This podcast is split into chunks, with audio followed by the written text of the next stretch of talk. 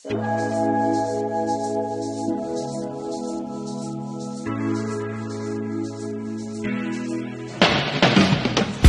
everyone, and welcome to the SAPG Guild News Episode 3. I'm John Varnke, your host. This week, I've just got a small news update for you. No guest, no long monologue, uh, just a couple of things, literally two things that I want to run by you. Number one, first of all, a huge thank you, a massive shout out to Ultimate Media, which is uh, the company that Paolo, uh, one of our directors, works for. Uh, Ultimate Media have given us 20,000 Rand for the beginning of our journey. So they've made a 20,000 Rand donation to help us get started with our software as a service costs, to get everything up and running, and to give us a little bit of a cushion uh, while we sort out our uh, payment plan and paywalls and, and all that kind of stuff.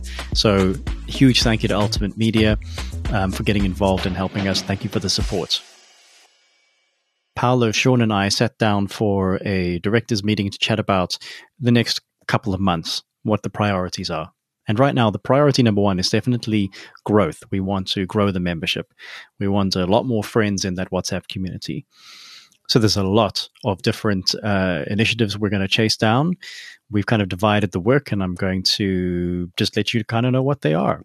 For example, number one, and uh, this is the most important one, is that we want to ask guild members to share the SAPG with every podcaster they know. If you know anyone who's creating a podcast who's not already a member, please let them know about the SAPG, send them a link, uh, tell them why you think it's rad, and hopefully they'll join us too.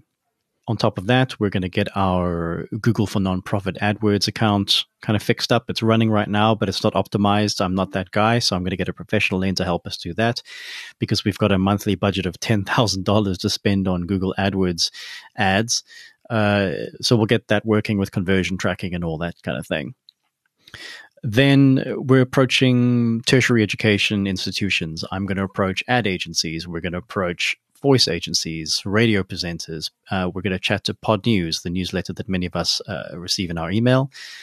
We have opened up our YouTube page. We've opened up uh, Instagram, of course, and now we're going to get going on TikTok. And how that's going to work with Guild News going forward is that we're just going to use shorts, reels, and TikToks, all the sh- same short little videos. We're going to use those to point to the main podcast. So we're not going to post the full versions of any of our conversations on YouTube or any kind of video channel. It's all going to be audio led, but we'll create short clips that are going to lead to the main podcast. Um, and then in terms of the website, we will also be adding a blog to the website very soon. And the blog is essentially going to be the Guild News uh, episodes at the top of each blog article with a transcript or an AI generated article below for those who would rather read a summary than listen to the show. And that's going to be our kind of MVP for the blog.